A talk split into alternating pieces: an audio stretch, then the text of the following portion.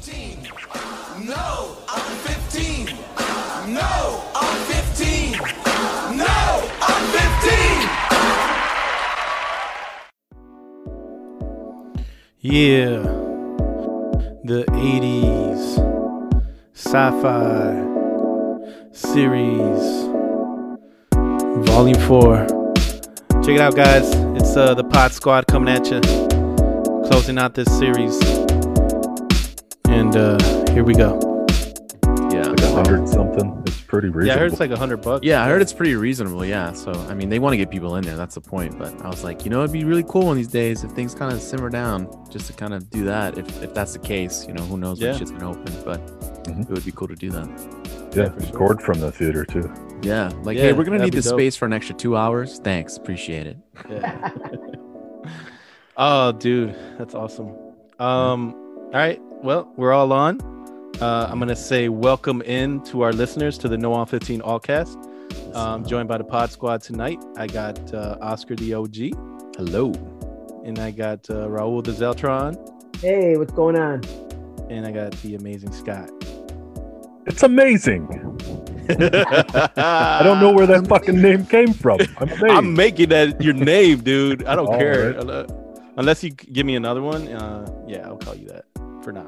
I'll edit that out too if you want me to. it's better than asshole. I'm good. Yeah, asshole Scott.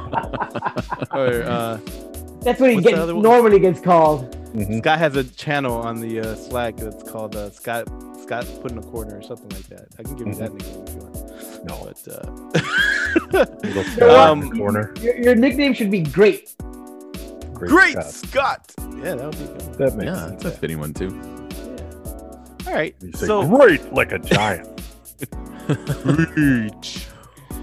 Um, we're here uh, to close out the sci-fi series for the 80s. That's Uh, right. we have five films on the docket tonight.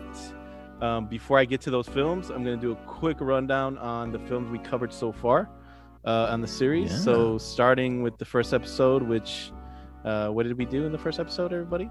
oh, that's, Nobody was there but me and Scott. that's Talked right. About Terminator, or no, Mad No, no, Max. The first, yeah, the first Escape episode we York. did. Uh, No, We did Escape from New York. Uh, we did Mad Max. Uh, the Road we did- Warrior. the yeah, the Road Warrior. Um, Empire Strikes and we- Back. We Yep. did the Empire Strikes Back. Uh, We did uh, E.T., which Scott wanted to cook on the grill. Uh, I'm just joking. And uh, we talked briefly Flash Gordon. So that was the first episode in the 80s sci-fi series. Uh, in the second episode, we covered uh, Tron. Obviously, cannot Mhm. forget that because Ephraim did an amazing 30 second challenge That's for right. Tron. If you guys haven't heard that episode, check it out. Uh, we also did uh, the Terminator, right? Yep. And what was the other one we did? Blade Runner. Blade Runner. Oh yeah, how can we skip So, that? And then we mentioned briefly uh, Repo Man, right? Yep. Repo Man. And The Last Starfighter. So those are episode one and episode two. And episode three, uh, just recently, uh, we covered Aliens. Yep. Right. Mm-hmm. Uh, we also covered uh, Back to the Future. That's right. And we also covered uh, Buckaroo Banzai. That's right. And uh, we touched on Enemy Mine and The Last Star, uh, not The Last Starfighter. There you go. See? See, Scott's right. I was right. confuse the last starfighter with flight of the navigator and Yes. uh, that's what we talked about in the last episode which is not a ufo sorry Thank you, I said thank that. you, appreciate that. and uh tonight uh we are talking awesome films starting off with predator 1987 and then that'll follow be followed up by the running man uh, which was also in 1987 uh, and then they live uh, which was 1988 so uh, to get us started before i do that uh, how's everybody doing Good. doing well. Good. Doing well. Yeah. Yeah. Ready to go. ready to go rearing to go Just is ready. that too much Just a ready. little bit. um, and just really quick, I'm gonna say those were our picks or my picks probably. I don't want to speak for everyone, but there's so much sci-fi in the 80s that it was very hard to narrow it down just to 20 films, and that's basically what we tried to do. Um, and I think we did a pretty good job with a lot of these films that were kind of like classics uh, for that era. So Yeah, yeah. I I entrusted this in your hands. I was like, you know what? Because I remember we started getting this list together. You were just like, there's just so many. I'm like, well, how many? Like, oh, there's just so many. dude, And then uh, you come back, you're like, I think we need to do five per week. I'm like, holy cow. Well, all right, let's go for it. Let's see what let's see what happens. So here we are, closing out the month long series. I like it. Yeah. Um, on that note, uh, closing it out, I'm gonna start the synopsis for Predator 1987, and again, uh, I'm gonna say this was done by the Awesome V. So here you go. Nice. Predator. A team of commandos on a mission in a Central American jungle find themselves hunted by an extraterrestrial warrior. Yeah, pretty succinct again, to the point. Very.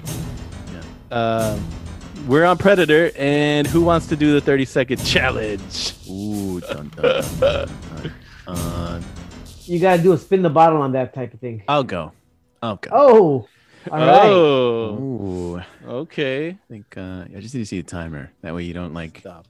I don't want to get gypped a second. Every second counts with these things. Yes. Every second counts. Isn't that right, E-friend? Oh, he's not here. oh man, that thing is gonna live in infamy, man. I hate to say it, but you know. Oh man. So All right, so we're gonna get it started. 30 seconds, Oscar. You're on the clock for the Predator. all right. And three, two, one, go. Dutch and Dylan, both commandos, try to literally outmuscle one another right before a mission briefing. Dylan needs Dutch's help for a rescue mission. Dutch wants to work alone. Dylan says, No way, Jose. So the high testosterone crew all arrive in a Central American jungle. Their threats are mosquitoes, guerrilla soldiers, and an unseen enemy. The enemy picks off each commando one by one, leaving Dutch and a hostage as the lone survivors. Dutch goes it alone and turns on warrior mode, but first applies a mud mask. Now the hunted becomes the hunter. Oh wow, look at that. With a You second, didn't write that with, down? with a second to I had to spare. clear. I had to write it all down, guys. I had. To, there's just no way off the cuff. There's just no way I could do it off the cuff. I had to. I had to bullet point all that. Did you Oh, for real? I sure did, man. You fucking cheater. That's cheating. And did, I'm did you actually, cheating. did, did you time yourself too? I had to. I did. know. Oh, Oh, my man. god, that was that yeah, was, that was a little dude. too smooth. Nice. All right. well, Uh, oh well. next time I'm gonna give him a different movie. yeah.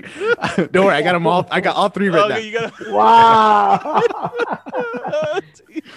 Oh, talk that's about so the funny. hack right here. Oh man. Well, dudes, let's just jump right into it, man. Um, let me start with Raul. Like, what do you what do you remember about uh, Predator? okay, number one, I saw this at the movies.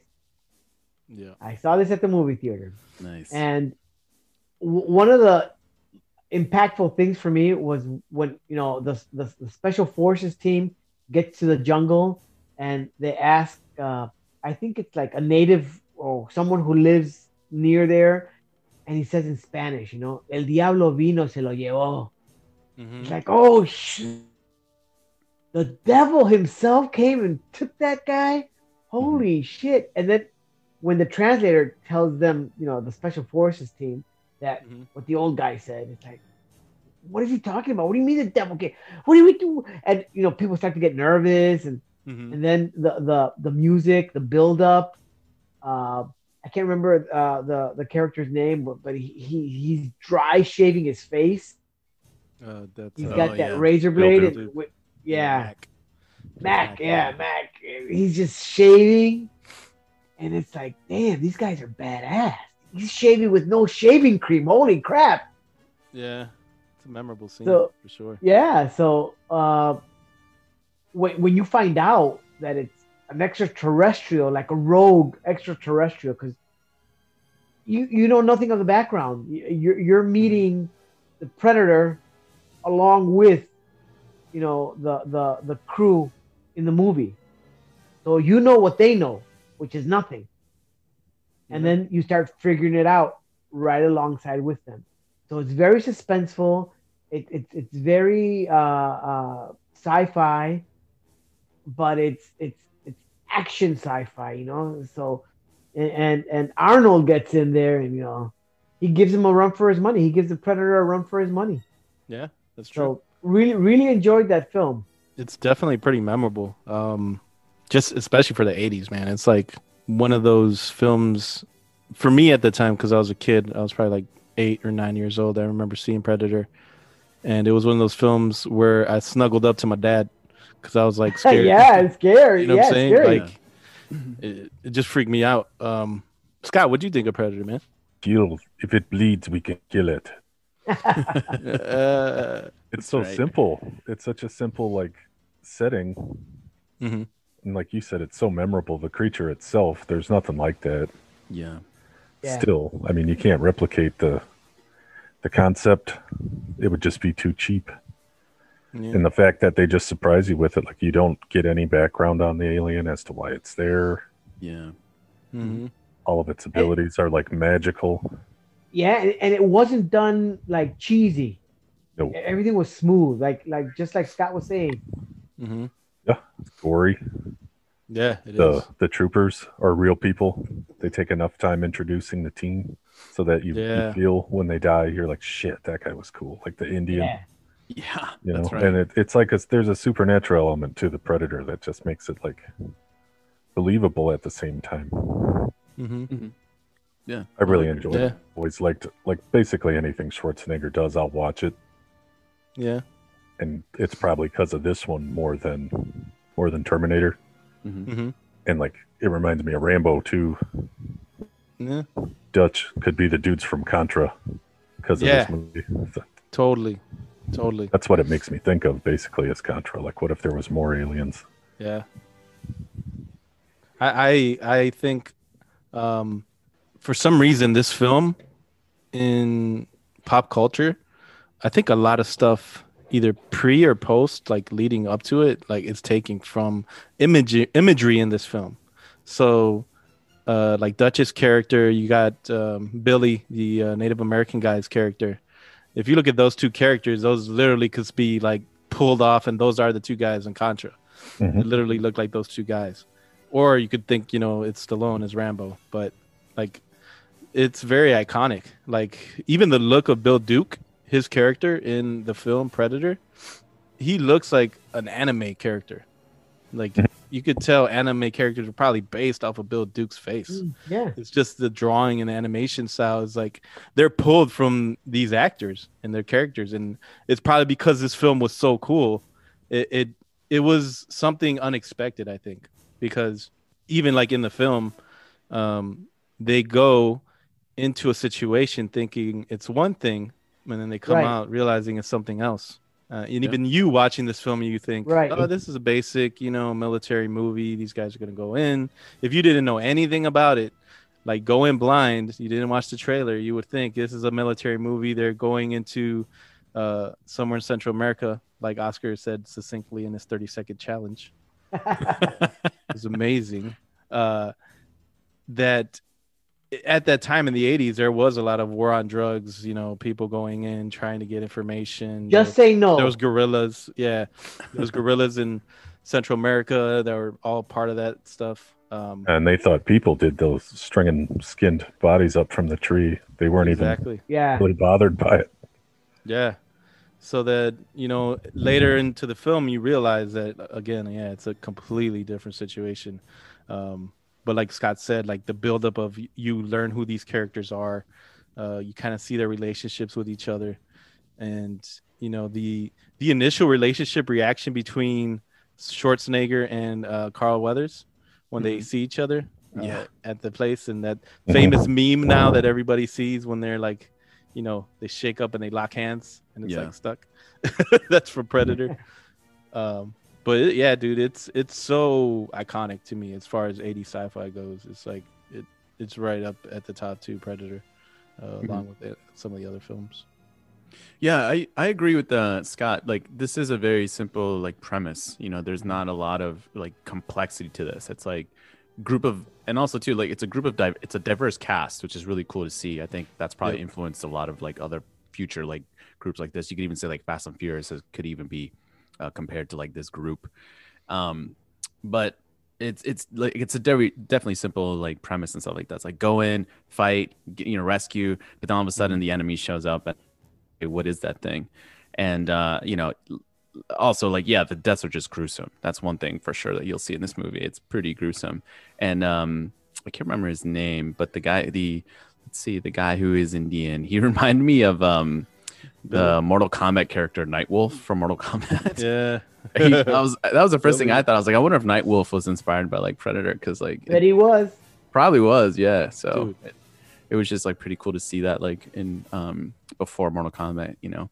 But uh, I really enjoyed the the- obviously the, the the final battle between Arnold and the Predator. Obviously, as he prepares himself to uh, like when he like covers himself in mud and like he Mhm. sets all the booby traps and so forth, and you know, um, and so that that was like really cool to see. And and and then it's true. I also agree with Scott. Like you just can't. The Predator is so iconic. The villain himself is just so iconic. People, I've seen people in like um, cosplay shows or whatever, like Comic Cons. I've seen Yeah. people dress up. I'm just like, that's pretty damn impressive. Um, it's a pretty awesome suit. It's a pretty awesome warrior, and um, so it's just pretty cool to to see that just uh, in front of the screen and and kind of go through that. Um, so yeah, I can see why it's a very popular movie. Um, but uh, I mean, yeah, like it's it, I enjoyed it, and um, you know, like I said, it was cool to see a diverse cast go go through there as early as it was in the '80s. So that was cool. Do you guys think um, it was successful because of the cast being so diverse and not just diverse, but also looking like they could all be dudes that could hang with Arnold? If you get what I'm like, their look, like they're all big, muscly guys. Yeah, Yeah. But, yeah. yeah, yeah. Basically, I mean, yeah, these Duke. do look like they're like friends. Like you know, like they could all be. If you found them at a Yeah. bar together, you'd be like, oh yeah, I could totally see that. You know. Yeah. And at the Duke's so together. familiar. yeah. You know, he's just believable as a soldier. And that other little, the scout guy with the glasses, with the dirty ass Hawkins. jokes, dude. Hawkins, yeah. Uh, who says Shane? Black. That's Shane Black. Yeah, he's a writer. He's the one that actually wrote uh, the screenplay and the script. Uh, Really? Shane Black. Yeah, he's he's pretty. He did uh the. He actually directed Iron Man three. He did uh, Kiss Kiss Bang Bang. He actually wrote the script for Lethal Weapon. Mm. The reason he was in the film Predator was because if it's kind of funny because if they needed rewrites on the fly, they had him right there. so he was right there in, on the set. Wow. So that's really his dirty jokes then, even. Yeah, that, that's He wrote that's really his stuff. And if you see like in the credits, you remember in the credits of the movie where like they kind of show everybody and they Oh, say, yeah. it says their name. yeah. Shane Black comes up and it shows him reading a comic. It's a Sergeant Rock comic, DC. Yeah. That's who the look of all the Ah. characters is based on. in. Oh, that's neat. Yeah, I did not know that. Yeah, it's kind of some kind of cool stuff there. Um, I got a couple more facts, but you guys got a guess on body count for this Predator? Ooh. Oh, that's a good question. There was yeah. a lot of gorillas. That's true. Yeah. yeah. and not the animal kind. Yeah. Yeah. No. Yeah. Uh, I'll just go ahead and say um, 22. Wow. Okay. I'm going to go 25. All right. I'll go with 20. Wow. You guys are lowballing like this. Do you guys remember the scene at all when they go and take out the whole camp? Uh, so 64. But. Holy cow. Okay. So all, Dutch- all Dutch- of our guesses together. there we go. Pretty much. Dutch all right. alone. Dutch kills 25 alone. So I'll just say that. you know Arnold. That's dude. what I Arnold meant. alys brings it. there Yeah. you go. Man. Should have figured that. Yeah, man. There's that one scene with that like automatic, I don't know what it is, but he, he basically chops down Mm. half of the jungle around him. Old Painless. That was the name of the gun. Old Painless. Old pain. Je- Jesse Ventura. Um, yeah, there you go. interesting fact about that is uh, that that was shooting blanks the whole time, but they still asked everybody to stand 50 feet back because it was still so dangerous when it was going off. Yeah, man. So That's Just wild. from Um, the fire coming out of the front of it. yeah, because it was so so I guess so explosive when it was it was going off. Yeah. Safety first. Um, safety first, man. Um, we had so that got- consultant on the crow. oh, shut up. R.I.P. Brandon Lee. Uh, so, Predator. Uh, one of the interesting facts is, in order to be a believable team, the actors all learned how to be real military unit. So they all trained in the jungle. Uh, they all woke up like at 6 a.m. every day, and uh, that included like military hand signals that you see in the film. So they did all that stuff together uh, for a couple weeks. before they actually got on. That means they had That's to take shits in the jungle for real. Yeah. Probably. Yeah, and this was all filmed in Mexico too. So yeah, I didn't know that. That was filmed in uh, like Palenque, Mexico, or something like that. Mm, okay. So Where are they supposed to be? Uh, they're supposed to be in Central America. They never say where. Yeah, but- they never say where. Yeah, and then um, the Predator's green blood was made from glow sticks. so it was a combination of glow sticks and uh, KY jelly. Uh, originally, Hot. Glow Yeah. sticks and KY jelly. Yeah, Yeah. that's a, what a combination. uh, they wanted it to be orange originally, but I guess it looked like crap on camera. So you know they went to a Mm. store and bought a bunch of glow sticks and right over the counter, and uh, that looked a lot more you know green. It's a vibrant. party these days. Yeah, man. And uh, you know, originally it was the the predator character itself uh, was like a dumb insect suit, and it looked really bad. Uh, the actor that was in the suit was actually Jean-Claude Van Damme. This was before he was like famous and stuff. Um, but they, it wasn't believable that a character like that was going to be able to take out like a six foot two guy. So they they took a break from the production, and you know it was a good thing that they did because at that time, um, you know, they were trying to rework designs for the creature, and they ended up getting a seven foot two uh, basketball or ballet dancer, uh, Peter Hall, I think is his name, to play the Predator. But the actual design, you know, Arnold reached out to James Cameron, and you know, because they were good buddies, and uh, Cameron was on a flight, I guess, with Winston, uh, Stan Winston, who was, you know, doing designs, drawing up designs and ideas for the Predator. And uh, Cameron just mentioned to him that it'd be cool to see a monster with mandibles on his face. Oh. Yeah, yeah. So that's uh that's what Cam um Stan Winston drew in there. And he added oral appendages, and that ended up being like the final drawing of the Predator. Holy cow! So they went from cheesy insect to what we see on the screen of the predator. Yeah, That's awesome. That's that's a giant leap. yeah, And a tiny insect. yeah, Yeah, and uh, tiny insect at that. yeah, Jean-Claude's like five foot nine compared to uh, seven foot two uh, guy that ends up being the Predator. Yeah. Um, and I guess they said his suit was like 200 pounds. So that guy, like, he, he said it was brutal filming that. wow. That's a lot. So, yeah, dude, that's crazy. Uh, but yeah, that's some uh, fun facts about the Predator. And uh, I guess that leads a natural uh, progression. So Arnie kind of escapes the jungle and heads into the future in our next film. So, Why wouldn't he? Uh, right? dude, Arnold was banging him out in the 80s. He was, Yeah. man. Um, and on that note, I will play our synopsis for the awesome movie, uh, The Running Man by V. The Running Man. In a dystopian America, a falsely convicted policeman gets a shot at freedom when he must forcibly participate in a TV game show where convicts, known as the Runners, must battle killers for their freedom. Ooh, wee. All right, who wants to do The Running Man? 30 second challenge. Raul. Oh no, no. Yeah. yeah. You don't want to do it, I'll do it. Thank you, Scott. Thank you. He's like, thank you right away. He's like, thank you, man. I appreciate it. right. All right, then. So, Scott, you gonna do it? Yeah. oh, all right. All right. Uh, let me get this stop clock ready. Here we go. And 30 second challenge going to Scott. And three, two, one, go. Jesse Ventura hosts the televised executions of convicts. Arnold Schwarzenegger is sent down a tube and he's thrown into a shitty ass world of American gladiators with guns and blades. And he has oh to help his friend escape. And I think there's Maria Conchita Alonso is in there. And they kill all the wrestlers, and Jesse Ventura's a robot. And they find a bunch of dead bodies. No one's ever escaped the running man. Okay. Ooh, nice. nice. oh my god, that was amazing. That was, actually, that was good. That was, That was pretty really good. Trashy. Yeah. oh my god, dudes.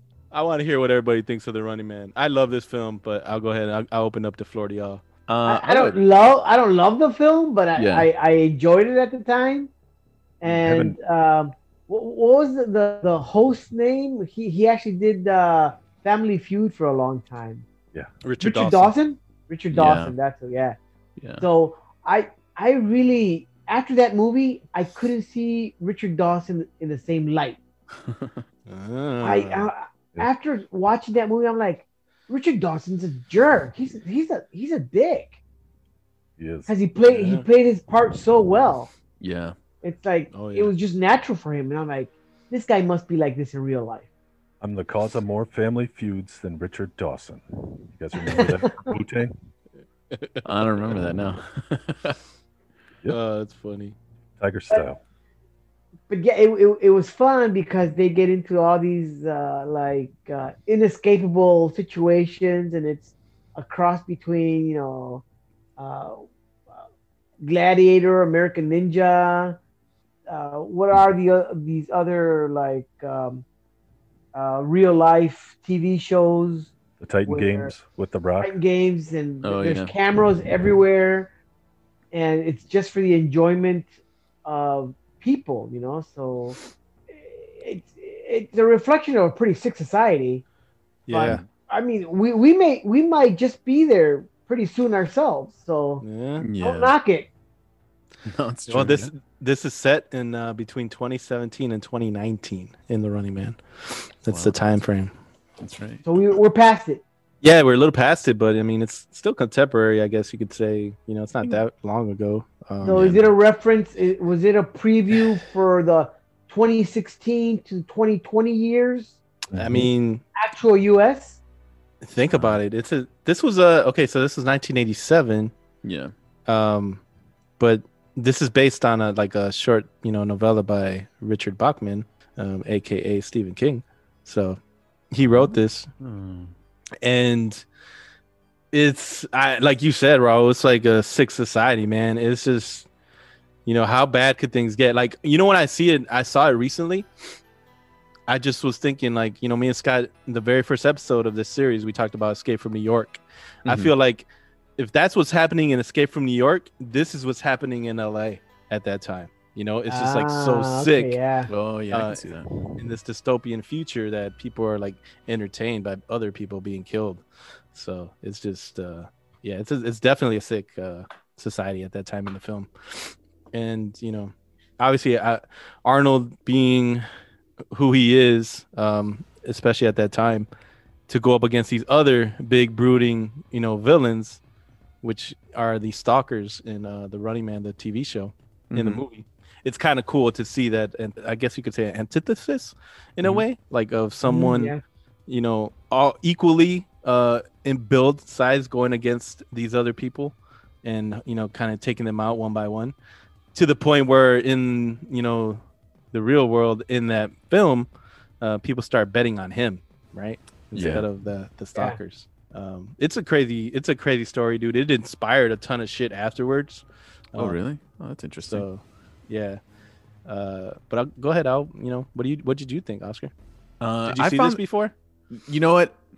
I remember seeing bits and pieces. I can't remember if I've seen it all the way through, but I know this wasn't the first time I've I, you know been exposed to it. So, but uh, re- just recently I did see it. I did go through it all the way, and I actually found this film to be like pretty pretty entertaining. Uh, Mhm. and Arnold's Yeah. timeline. This is just two years after Commando, so we're not Mhm. too far away from Arnold um, holding a, an assault rifle with just one hand and just just getting rid of people like that. And also his his great one liners i think i realized i i missed them Oh man, because i really enjoyed him in this movie. I thought his one liners were just spot on. They were really funny uh, with just about every character he like came across. And um yeah and like in the in, in the plot like the current culture is just being fed a lot of sensationalism through tv so that's kind of like where the comment of like the society is just really like teetered uh, toward that end of just they they just want to see like gruesome stuff, you know, or they're they're entertained by that. And then to hammer in like how sensationalized like TV has become, like our boy here, you know, Arnold Schwarzenegger, Ben Richards, uh, wasn't just framed once but twice.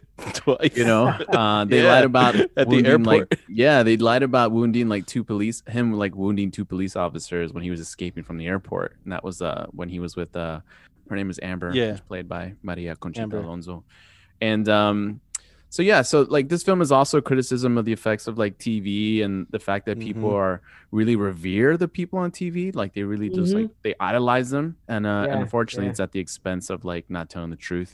Um, Oh, one of the things that I did find really funny was when um, Maria Conchita Alonso comes into the apartment and she turns on the TV with all voice activated everything, coffee, lights, Mhm. etc.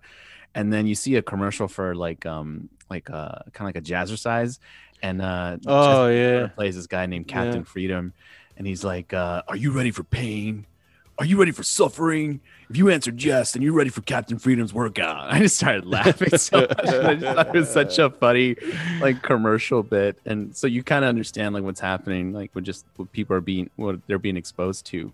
Um, but yeah, like I said, overall an enjoyable movie, uh, entertaining, like through a lot of the, the the action, and there is some graphic scenery at times, so just be prepared for that.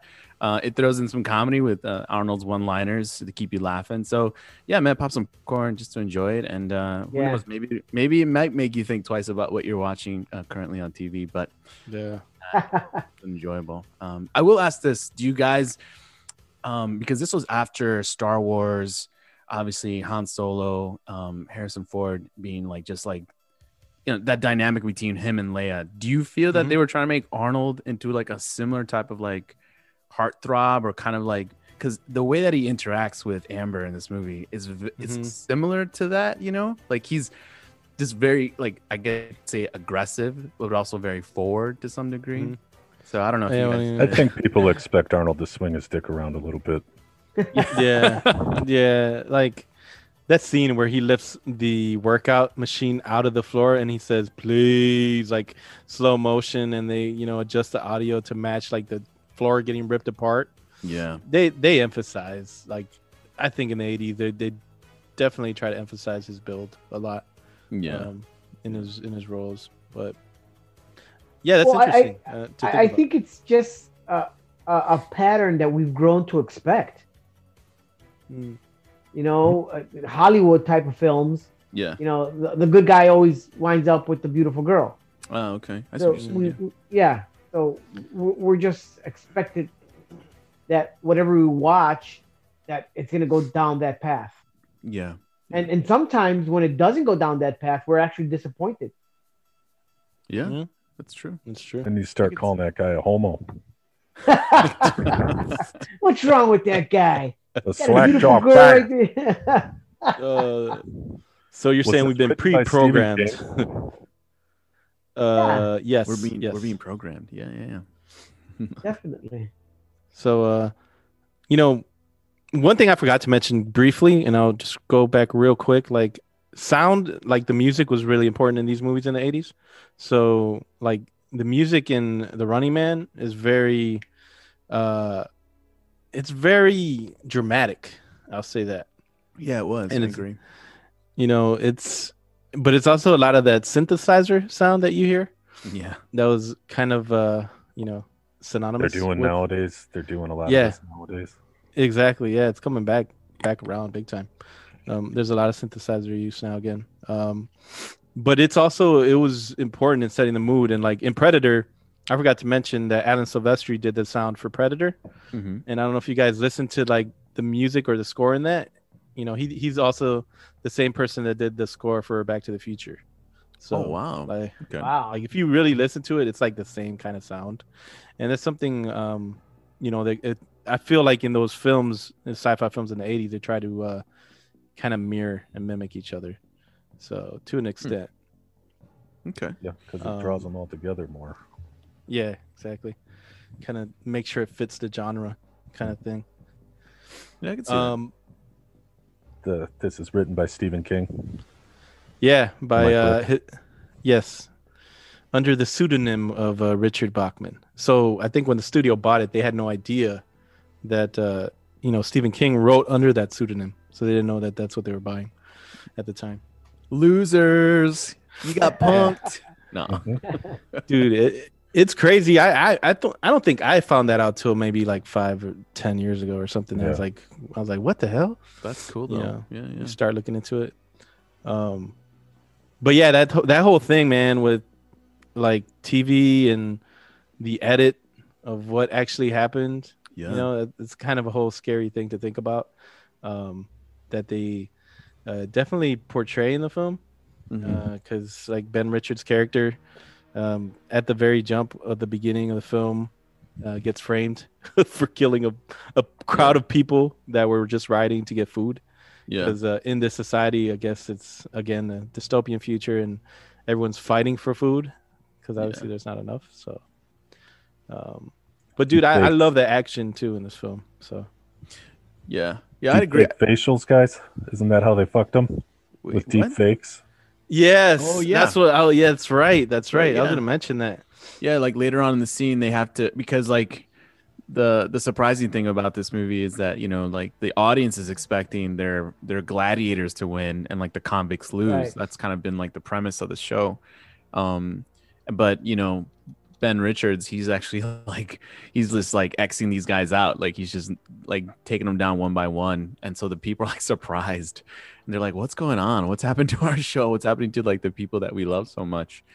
And um, yeah, the action is great in this movie. I think one of the coolest things is like when they do send them down into like the the arena, like that whole the way they edited that and they sped that up. It actually looked very believable. Like it, I like. I'm sure that I know they sped it up, but it just looked very. It was a cool style effect that they had on them when they like sent them down into the arena. I thought that was like really cool. Mhm. You could make a ride out of that shit. You could, yeah. That's kind of the way Did I thought guys- it too. Yeah. You guys see my Donald Trump meme of that? No, I don't think I saw that one. It's somewhere on the Slack. Just put Donald's face Oh, on that's Arnold so and funny. Richard Dawson's in his face. Oh, that's hilarious. It was good. He just gives some really funny one-liners when he gets rid of people. so funny. yeah he says um, when he kills uh, professor sub-zero which is pre-sub-zero from mortal kombat Yeah. uh, who's he says, "Hey Killian, here's your Sub Zero. Now he's Plain Zero. that sucks. Oh, that's terrible. That's, I, I mean, I I, think love that's. it. I thought it was so funny. I just, and I I, think did the reason why is because I feel like I've, I've, I've walked alongside Arnold and his one-liners. You know what I mm. mean? Like through the '80s Yeah. series, and now here, I'm like, oh, Arnold. I feel like we've come full circle now. It's like it's a nice. It's the kind of shit you'd say if you're pumped on adrenaline and you just murdered somebody. You're not always going to be cool. Exactly. Yeah, yeah. uh, well, one I'll say one other one. Uh, when he when he uh, who was it? Uh, I think Yaphet Kotto's character. Is it Yaphet Kotto's character or Weiss's character? Uh, in the film, they they ask him what happened to Buzzsaw, and uh, Arnold says he had a split.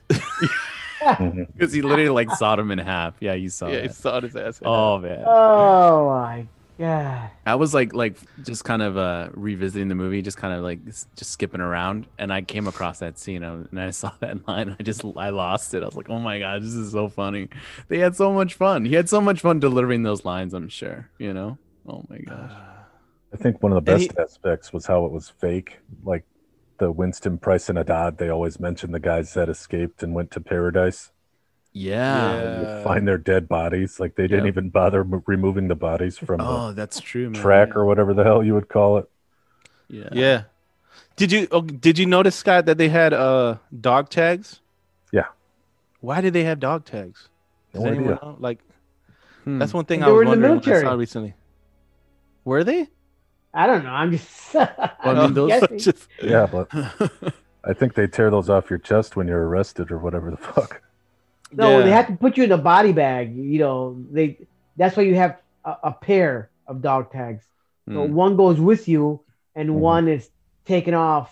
Uh, and I don't know. Somebody a has to make. Sh- yeah, somebody has to make Like sure okay. that it the body is with the with the dog tag, just to identify the body. I think there like I mean there's a couple plot holes and I'm not trying to poke more in there, but like Hmm. that's one and then uh the other is kind of like pretty obvious too and I still don't I don't know if they really say anything. Mhm. But do you guys remember before Arnold starts like he gets put in the game? Um in another part I'm sorry, got to mention real fast. Uh when Arnold signs the contract and then he stabs it into the back of the uh the, the Yeah. guy. Shit's hilarious. Um I but remember that part too. Yeah. Do you remember he's getting prepped to get put in the game Yeah. and he gets injected with all this stuff and they Yeah. never really explain like what that is or what happens with it later yeah, that's true. Inoculation string, just a, a rat. You get ri- bitten by a rat. inoculate. Raul. Antibiotics, yeah. I guess. Yeah. I don't know. Keep him on his feet yeah. Oh, so he can awesome. run better. Maybe it was Extra shot of adrenaline. Probably. Uh, all right, so makes, makes for better TV. So does robot uh, robot Jesse Ventura. That kind of sh- didn't make sense.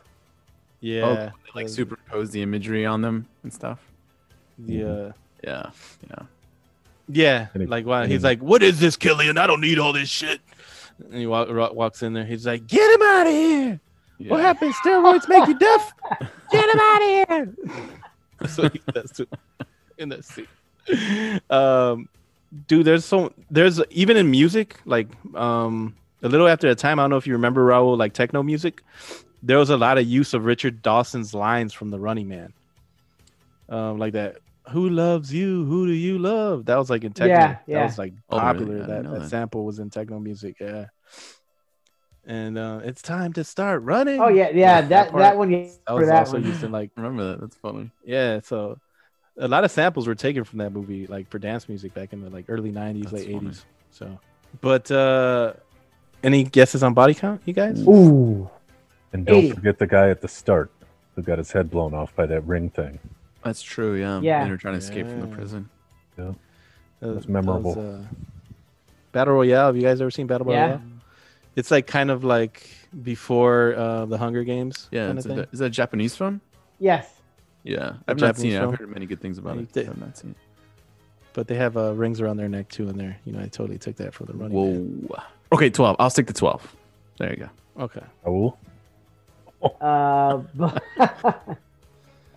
but uh, I'll go with uh, thirty. I'm going to stay at 25. There you go. There was just like the food riot. I think people got Yeah. shot in the food riot, and that's about it. So without fake deaths, there's 37 37. because The um, deaths, the yeah. climax Okay. climax scene at the end too, uh, when Arnold takes the station, a bunch of uh, security people get killed during that whole scene. Yeah. Um, but Ben Richards alone kills 11. So, uh, yeah, you know.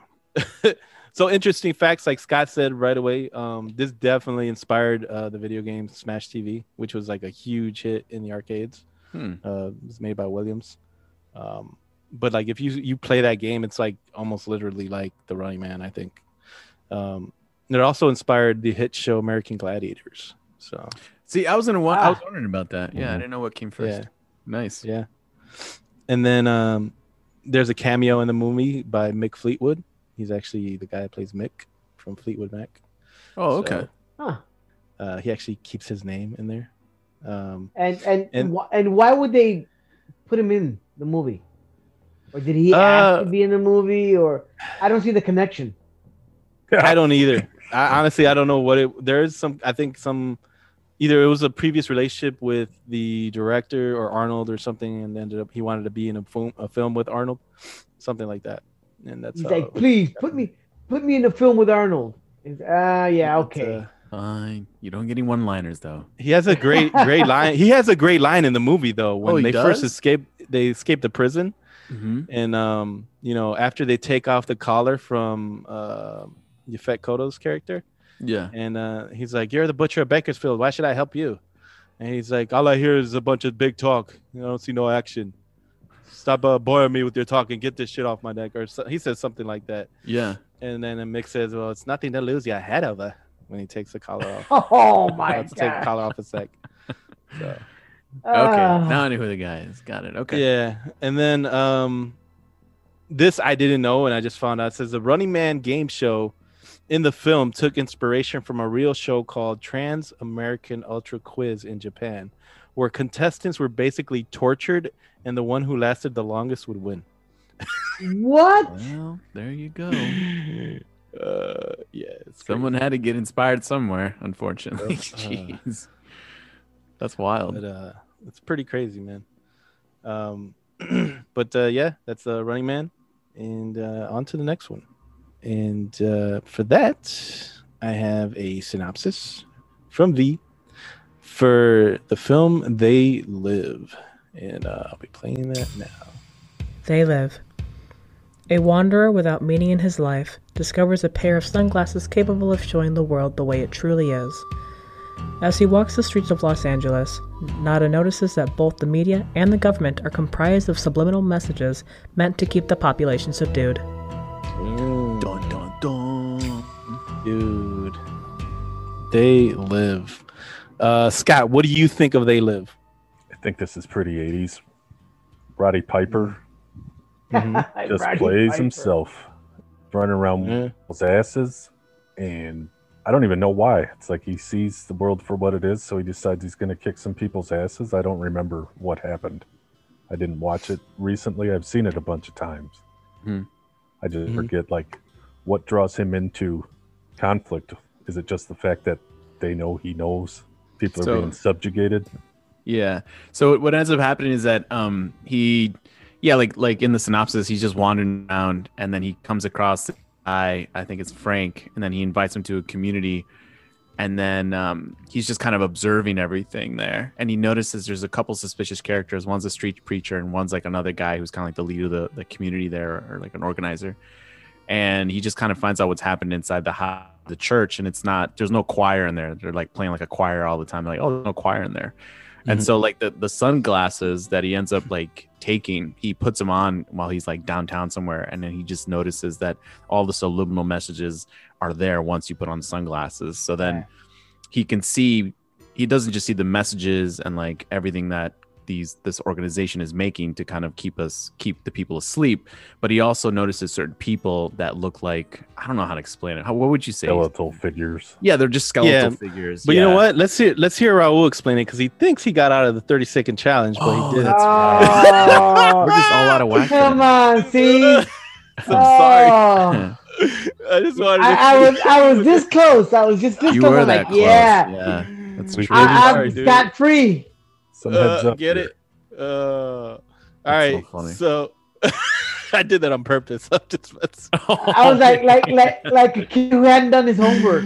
Yeah, I was like, I was waiting for him to say see something, but okay. I, I wasn't gonna say anything. Oh, okay, here we All go. right. So, Raul, you ready? As, as ready as I'll ever be. All right. Three, two, one, go. Okay, so this guy who I can't remember his name, you just said it and I can't remember it. He's walking around uh, LA, downtown LA. He finds a pair of sunglasses, he puts them on, but he discovers that it it it it, it revolves. Uh, the glasses show him the real truth. There's subliminal messages in advertising that's meant to subdue humanity, and he can see it for what it really is. And he finds out that some people Done. are walking among us. Ah, It was close, man. It was close. That was pretty close. uh, that was not, good enough. I think it was a Uh, lot better than mine. no, I think Oh, yours was a lot better. But dude, yeah, the, I mean, you nailed it. Like, this is um big time a shot at consumerism.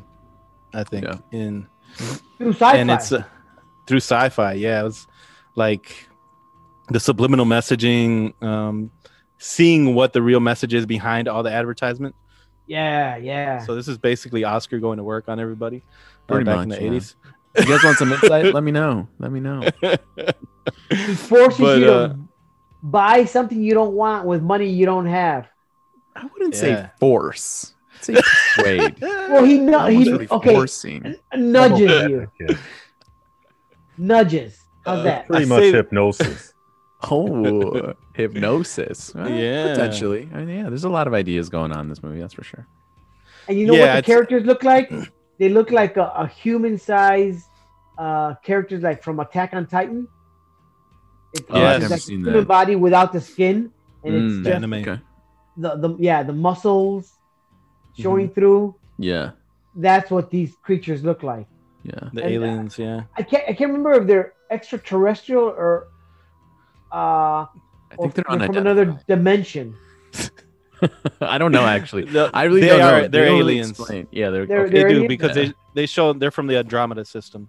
There's a scene in the film where it shows them like travel they how they travel uh, to Earth, and uh, you can see it when they they actually show it when they're getting toward spoilers. Uh, Uh, I didn't say spoilers at the beginning of the episode, but It's all good. um, I'm happy that this is the last film we were discussing in depth because there's tons of messages in it.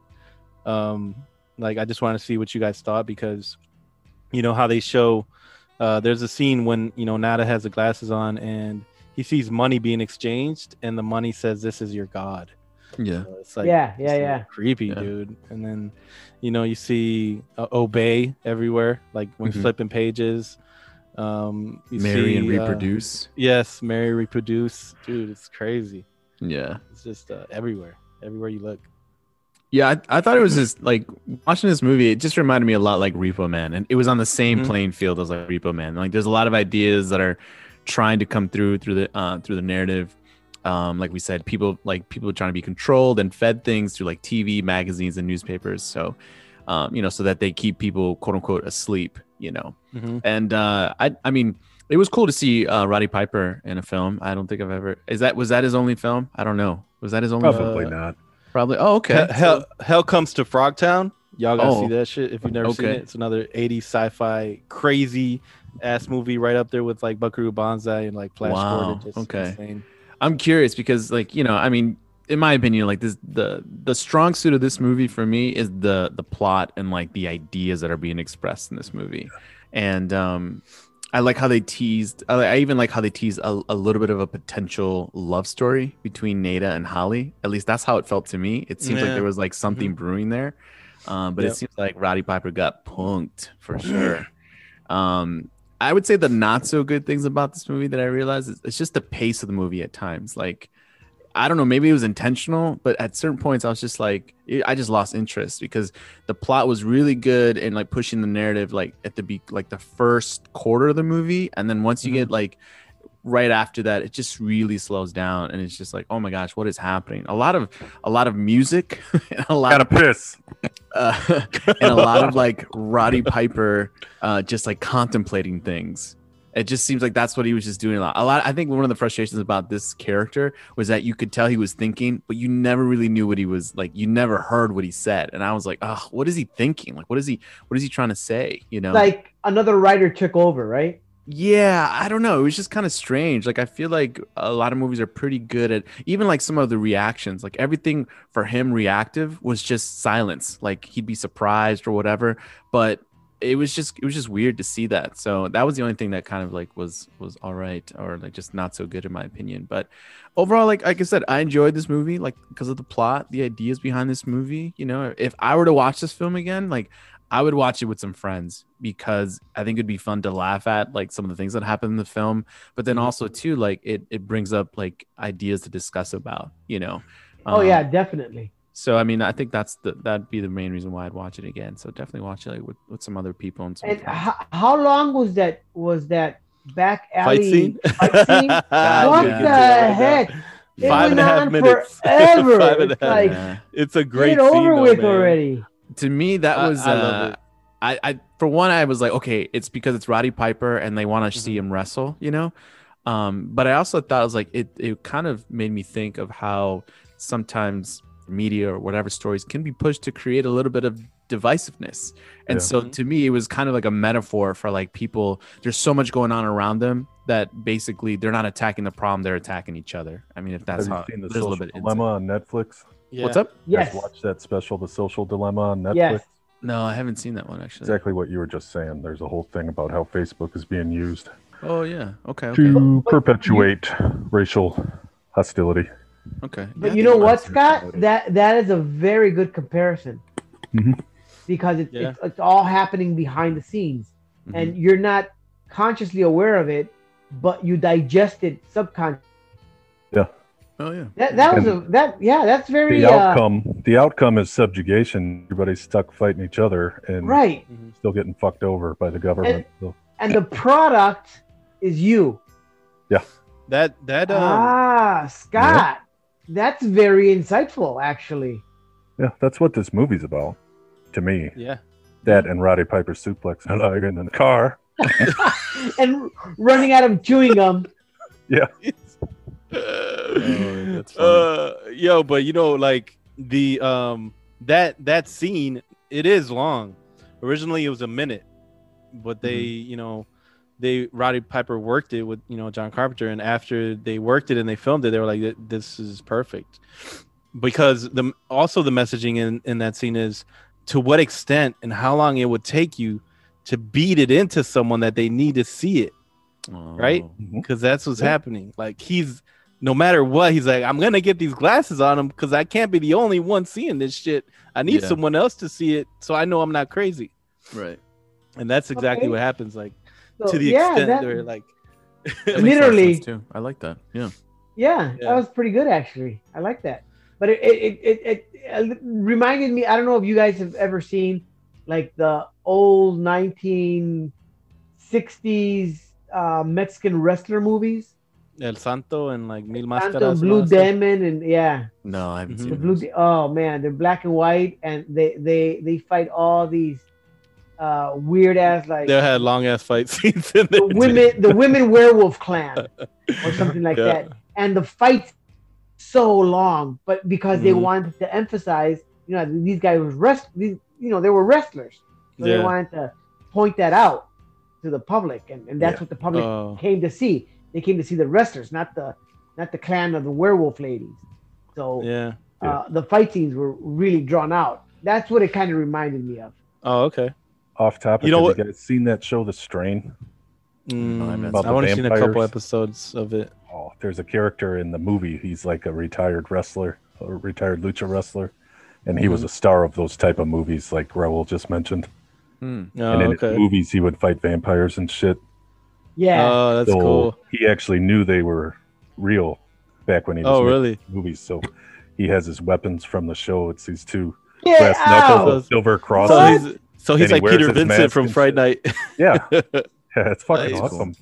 It's like my favorite part of that show. That's Oh, cool. that, i'm gonna have to watch it now Yeah, it's really good. He survives quite a while. There's a guy that looks like Caesar on there too. but he he There gets killed right away, right? No, no, he's he's Angel's Uh, friend. Oh, He's friends. you with know what's funny though? I thought he Um, got killed for censorship. no, no, no. He's a pretty good character actually. There's one of what that's mean. one of the fighty, funnier scenes in that film. Um, when they're fighting in the alley, and Roddy Piper picks up a two by four, and then uh, he ends up breaking like the window of his car, and you just see like he took it too far and shit. Yeah. Yeah, Keith. David looks at him like, "You motherfucker!" And then it's like, uh, so sorry. and he even laughs. He's like, yeah, like. pretty much. Yeah. Uh, Do you think that was an accident and they kept it in? I think. uh Well, I don't know. I think maybe the reaction might have been Yeah. uh, an, an, like a genuine reaction from Roddy Piper. Uh, Yeah.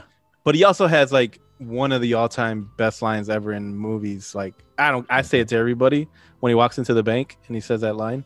Oh. Um, you know, he walks in and he's like, uh, you know, I came here to kick ass and chew bubble gum, and I'm all out of bubble gum.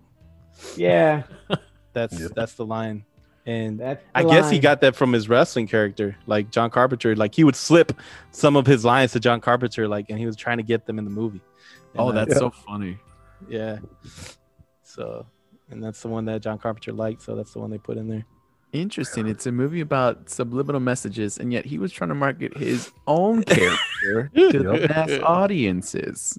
Yeah. Roddy Piper's How a about classic that? villain, dude. You familiar with Piper at all, Oscar? No, I mean, I, I remember seeing him because I, I did watch a lot of WWF when I was a kid, and Yeah. like I do remember him. But I honestly, I was young enough to not really care about the narrative. I just wanted to see them wrestle, so I didn't really, I didn't really catch that a lot.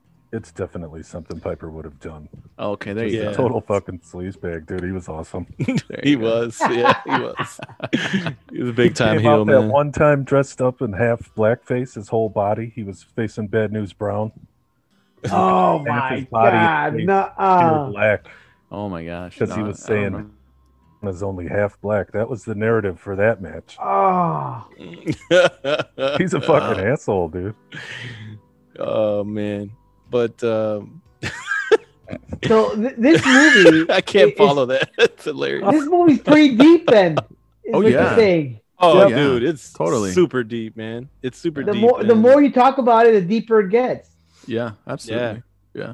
And it's like it's very blunt about it too. Like it doesn't like pull any punches. I feel like I feel like Re- it's a little bit more like you have to dig a little bit deeper and you have to know a little bit more references. More references. subtle, Yeah, it's more subtle. But here it's like they know exactly. in exactly. your face It's in your face. Yeah, you know, or in your glasses. or your glasses. You know. so- Yeah, that's um. I mean, one of John Carpenter's, you know, just quick fact like about it. He he likens it to a documentary, like rather than it being a sci-fi film. He Wow. he was adamant while they were making the film that everything in it be American made because he wanted it to Mm. be like an ode to consumerism and the perils of of consumerism. Yeah. Because And he felt like yeah, he and he's a big time capitalist, but he felt like a lot of his values were in the 80s being like killed off. And that's why he, you know, he tried to put that in the film and try to emphasize um, how much consumerism was taking over.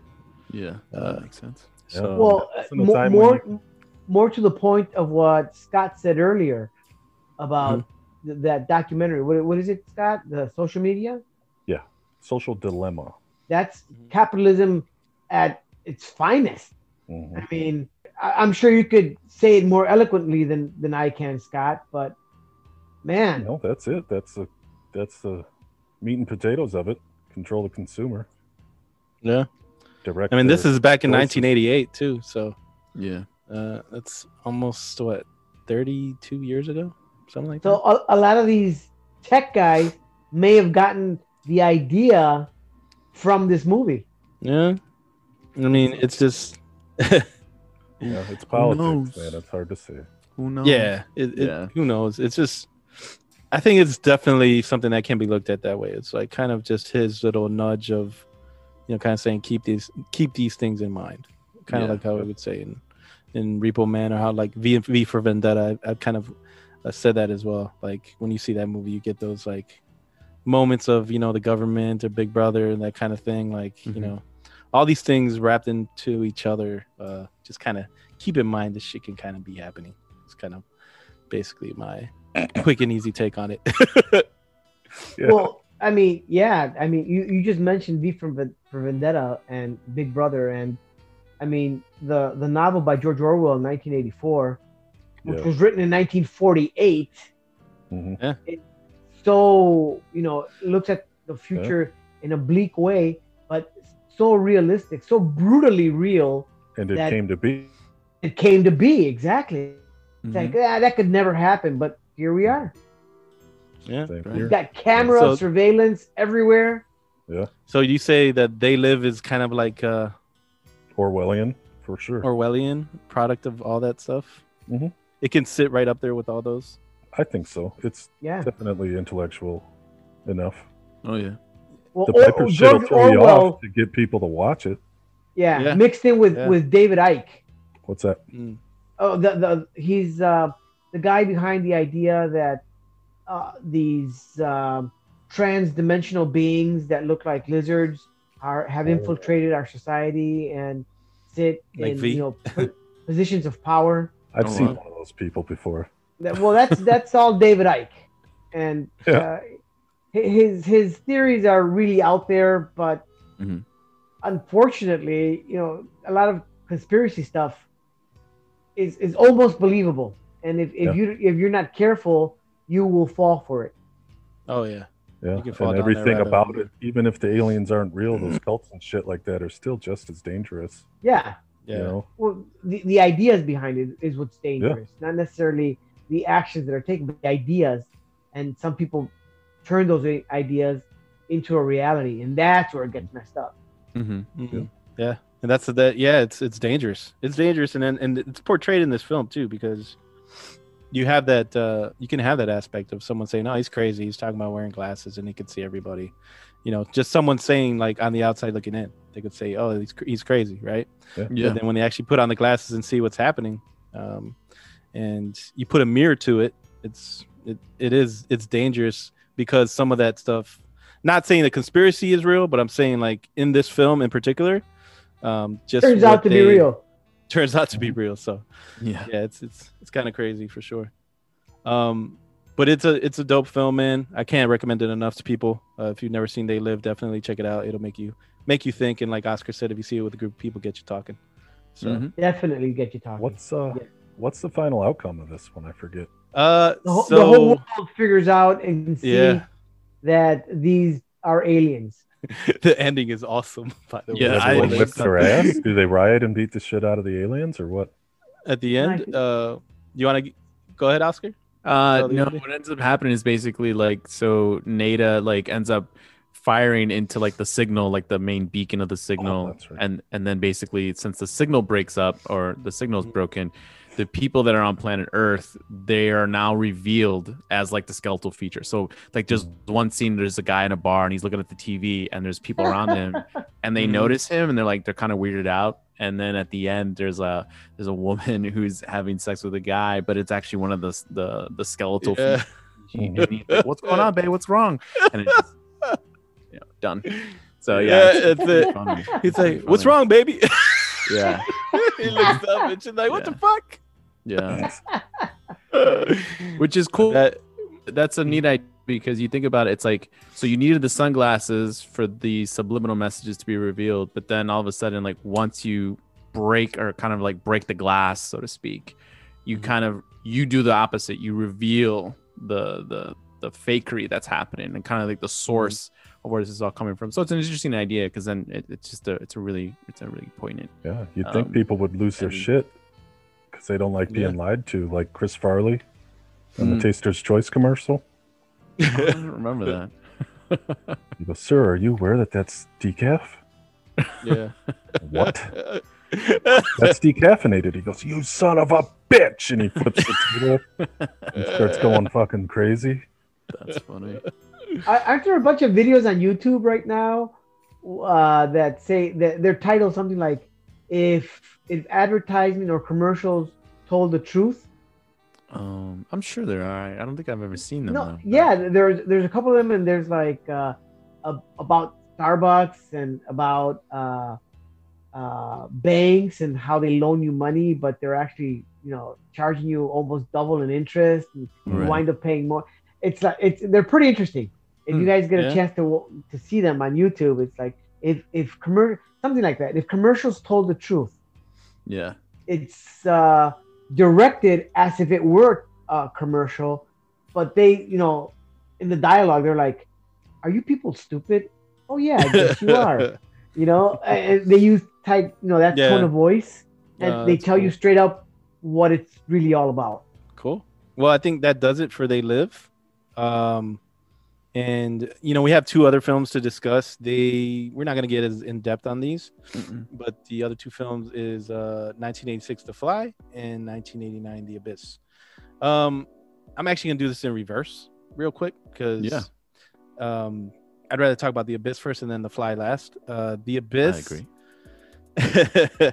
the abyss like i told you guys there is like a director's cut of this film um i'll get a quick synop- read a quick synopsis for it. It's just like you know a civilian diving team is enlisted to search for a lost nuclear submarine and faces danger while encountering an alien aquatic species. That's what the film's about.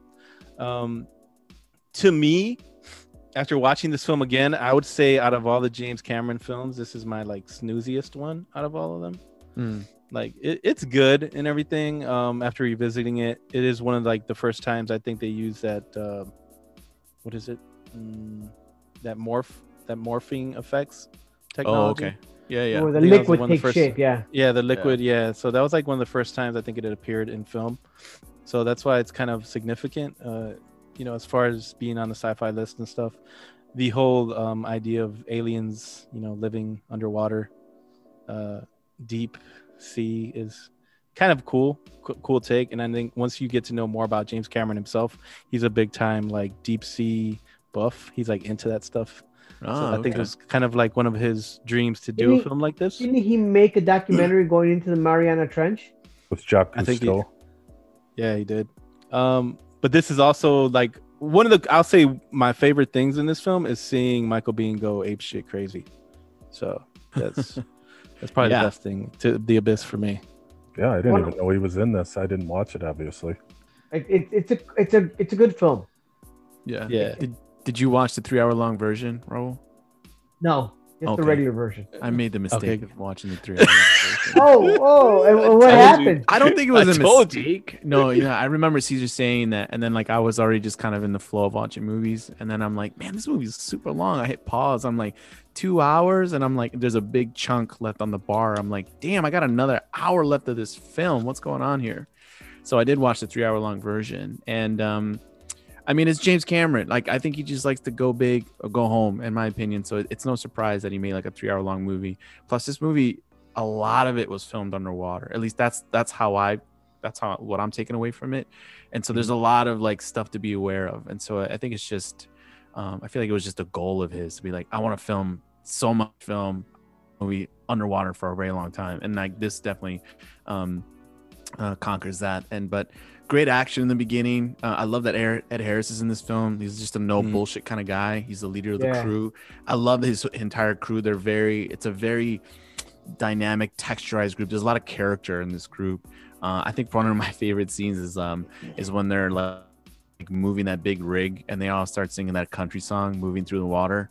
Uh, Mhm. It's just a kind of a. It just makes the whole movie a little more lighthearted and stuff. Um, but uh, yeah, it was. It is an interesting idea to think about, like you know, potential like um, uh, alien on living uh, on Earth, but like they've they've in a sense like rooted themselves in deep sea and like a very deep sea. So um very cool visuals, very cool idea. It was a little Mhm. preachy in my opinion, you know, like that's the one thing I, I will be honest, like it just seemed a little too preachy. Like I, I Mm. finally when I got to the with the big reveal, I'm like, oh yeah, I know I know we live in a very shitty place sometimes and people are very and all that stuff and there's a lot of bad things going on.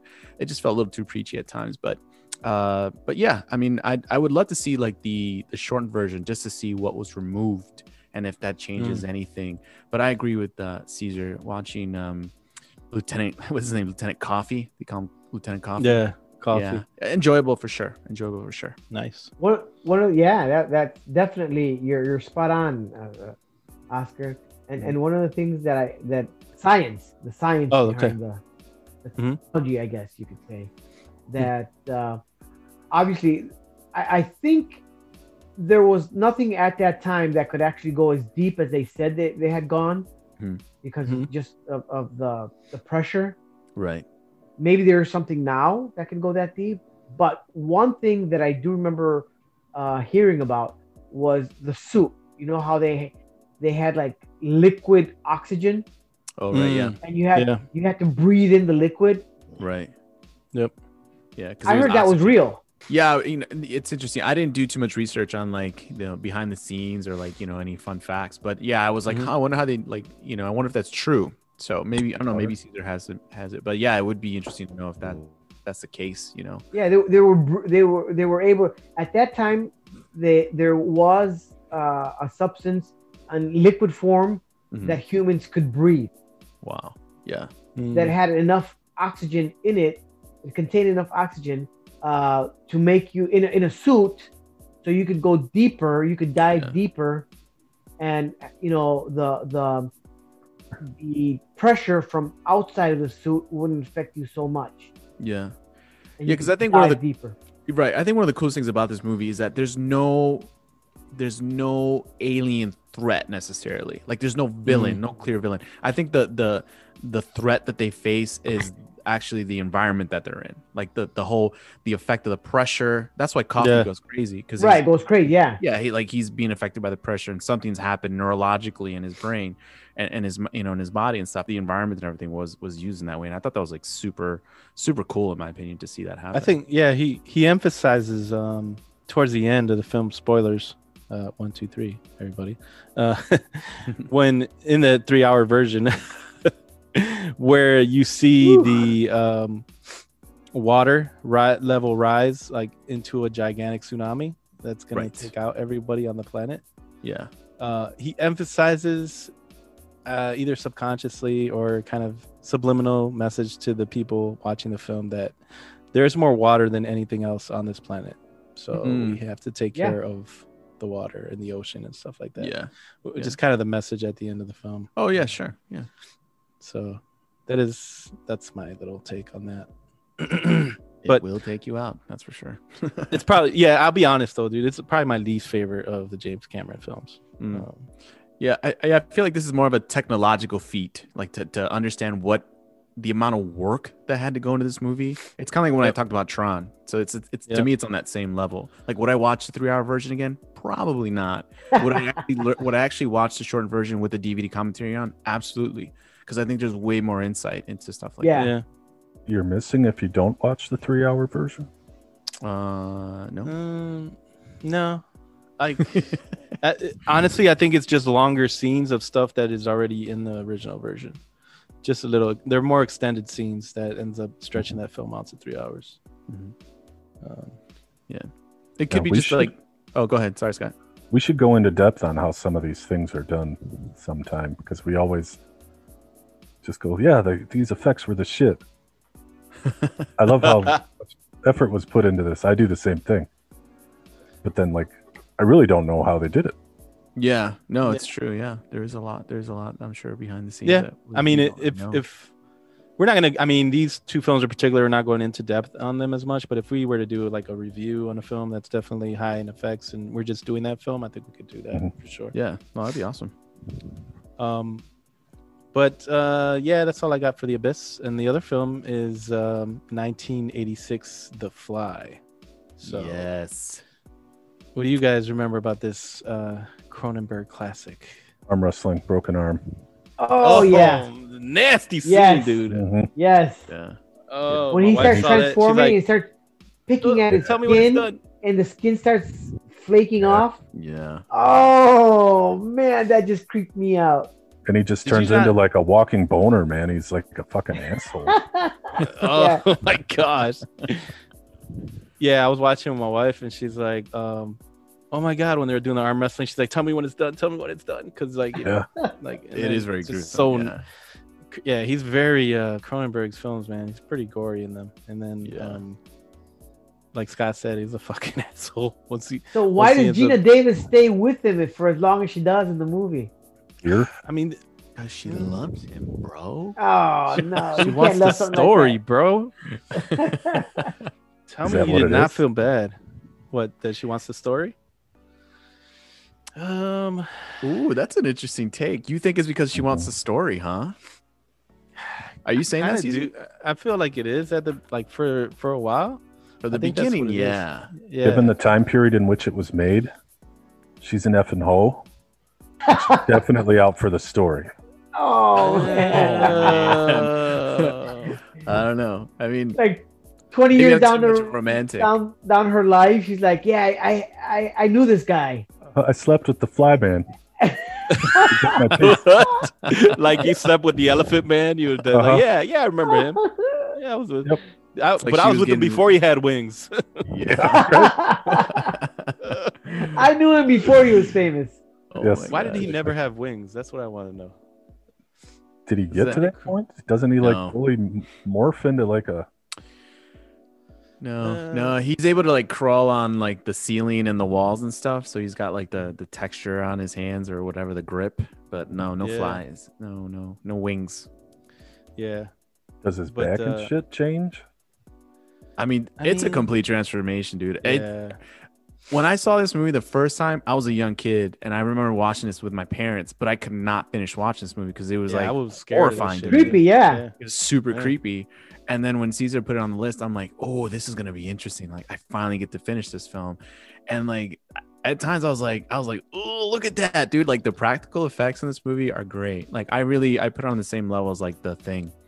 Like I, I just one of those things where you just can't stop watching it, and you're like, wow, but you're also kind of like, kind of by it at the same time. I think I was more disgusted by this movie than um, than the thing. Um, it's just because like you, the, the, like especially when he has to like vomit on his food. Oh, oh, yeah. That's so it's so nasty. But I mean, I I really enjoyed this film, and I think a lot of it just has to do with the fact of like, where's this gonna end? You know, like once you find out that Geena Davis is pregnant, you're just like, damn, what's gonna happen? What's she Oh. gonna do? Yeah, Yeah. yeah. No, That's like, the just- conversation you have, dude. yeah, like the weight of the film and like the potential of like having the baby or is there a sequel and stuff like that there it is. just it just really it really You're having made- a maggot. Oh, dude, he impregnated her. Yeah Yeah. yeah but i mean the, the the cool thing too is like the the i I feel like there's a mad scientist vibe to this film. Definitely. Absolutely. He once he gets through the pod and everything, he does feel he starts to get stronger and everything, but he's already transformed into the fly. So whatever's happened in his DNA, he's stronger. He pretty much like he has an infinite libido at this point, you know, like Ugh.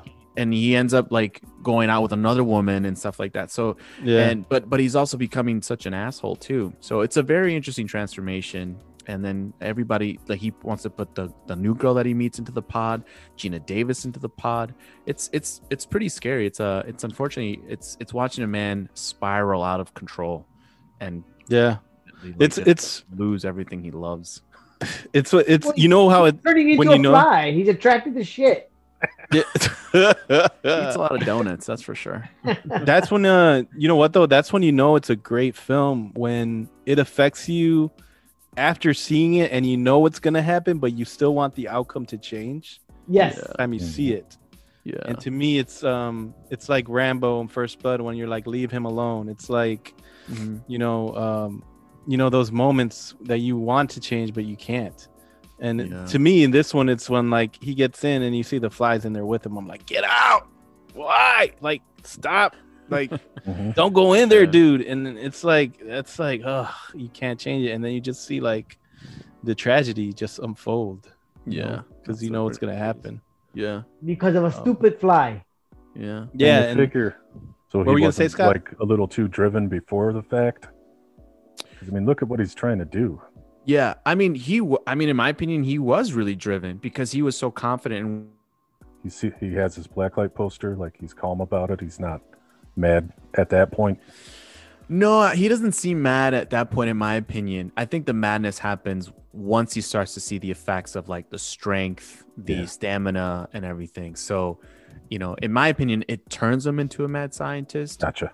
But, um, to me, like I, I, I love. is he is he a scientist Goldblum. though like after well, you yeah, watch that's that's kind of that's one thing Yeah, because technically the way that he says it is he he basically says like, well, I get all these people to kind of say, hey, I need this, I need this, I need that. So Mhm. he ha- he's more of like an idea guy, and he's like, I don't really know how to make all these things, but I get make it, and then I just put it together. He's an entrepreneur. He's an entrepreneur, Yeah. man. He's like Elon Musk. he's like the Yeah. he's Yeah. Steve Jobs Elon Musk. the Elon Uh-huh. Musk. Elon Oh, that's really good. That's actually really good. Uh-huh. I was gonna say, I've heard this a lot lately. How like there's a lot of bugs and shit on everybody's body. We have like a whole biome, Ecosystem. yeah, on our bodies of all kinds of shit.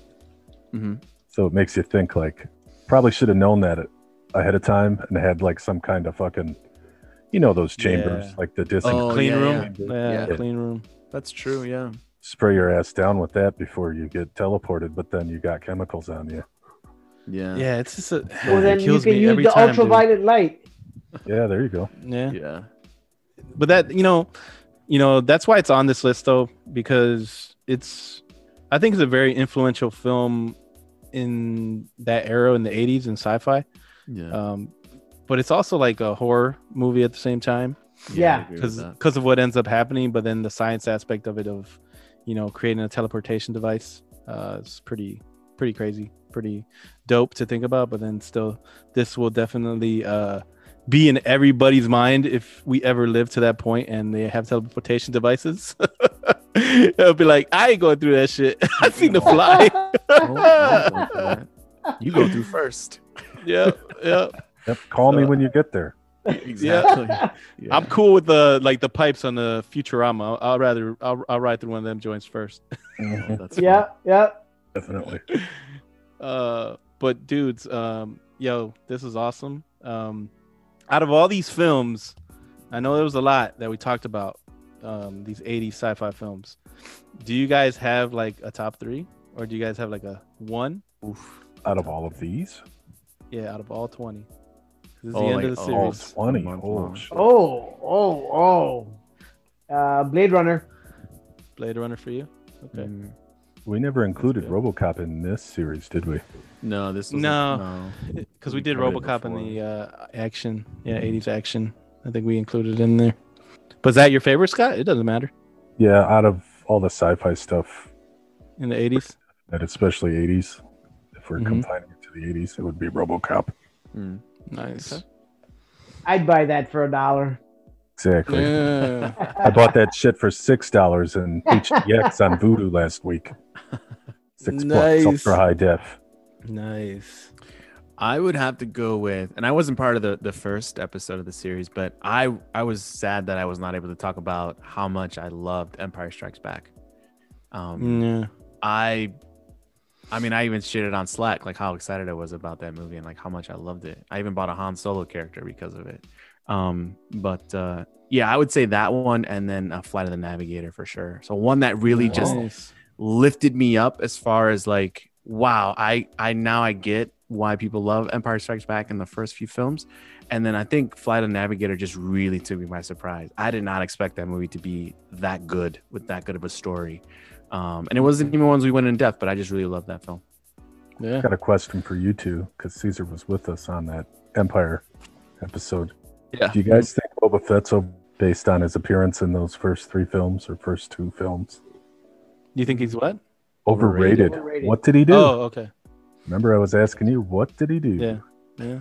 Well, I, I, I think in, in, in a lot of those movies, um, even just the mention of Boba Fett, like scared the shit out of out of Han Solo.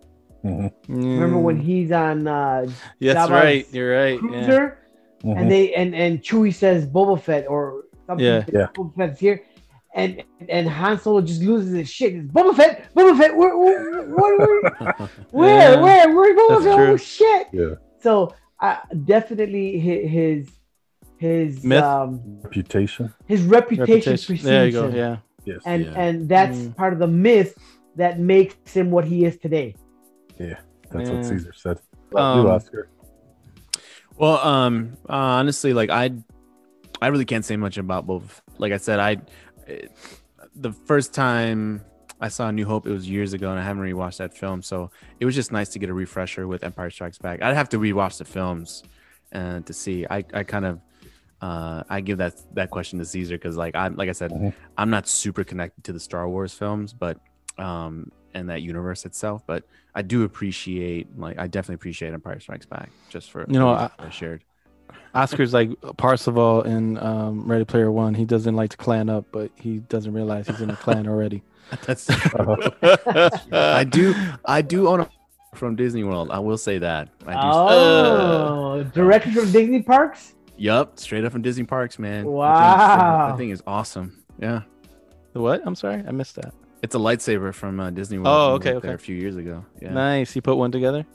Well, actually, no. It's like we um we didn't put one together. It was like the ones they were just selling like in the store, and but they were like Oh, okay, we okay. testing them out. They were like really good. They're like pretty awesome. Yeah. you Usually, the around. merchandise they have in the parks Yeah. is exclusive and a little bit better built than Oh, just, yeah. you know, the, Yeah. the mass Yeah, we could- produced stuff. Yeah. We I think we bought like three of them.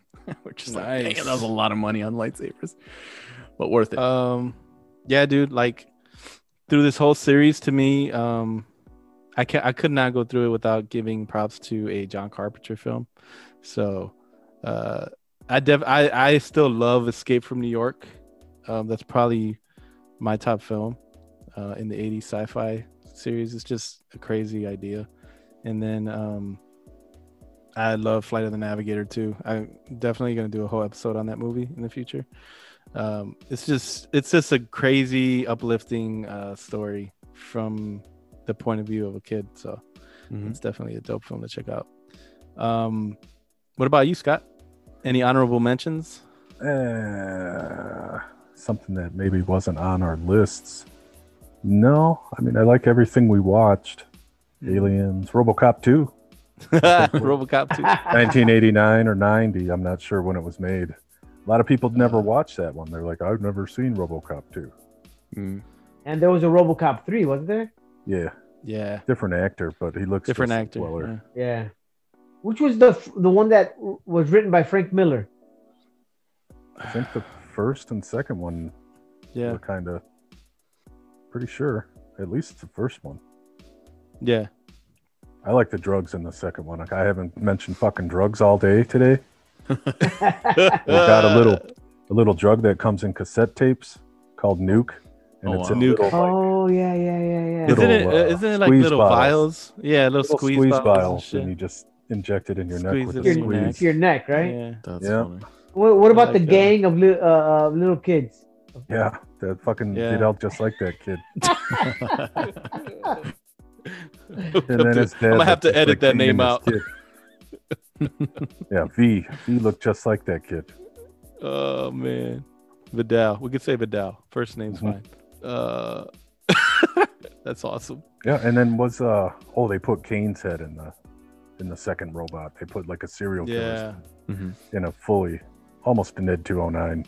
yeah. RoboCop's got to It- fight it. It's pretty simple, but it's a fucking awesome movie. You know, I think there's a callback to that in um, Iron Man 2, where Tony Stark's making fun of um, Hammer's attempts at making another like manned robot. And uh, they do that in RoboCop 2, where they show all these attempts at making another RoboCop. Yeah. But then Iron Man 2, they do that too. They show like all the failed attempts of making another Iron Man. So it's kind of like a Twisted up and broke his Yeah. back. broke his back. Oh, yeah. And he's like, huh, Hammer Tech, like 20 years, maybe? Maybe not. maybe not. but yeah, man. Um, dude, this was an awesome series to do with you guys. I know it was a lot of films that we had to cover. Yeah, And I just want to say thank you guys for uh, coming on for that. absolutely. was Good times. A lot times. of fun. Yeah. You're welcome. Nice.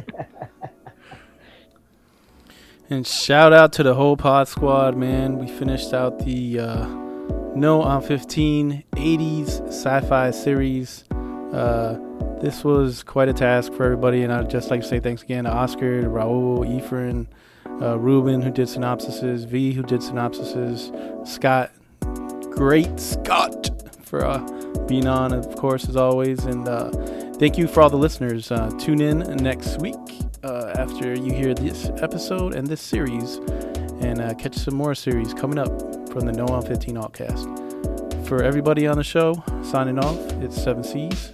Peace out, and God bless.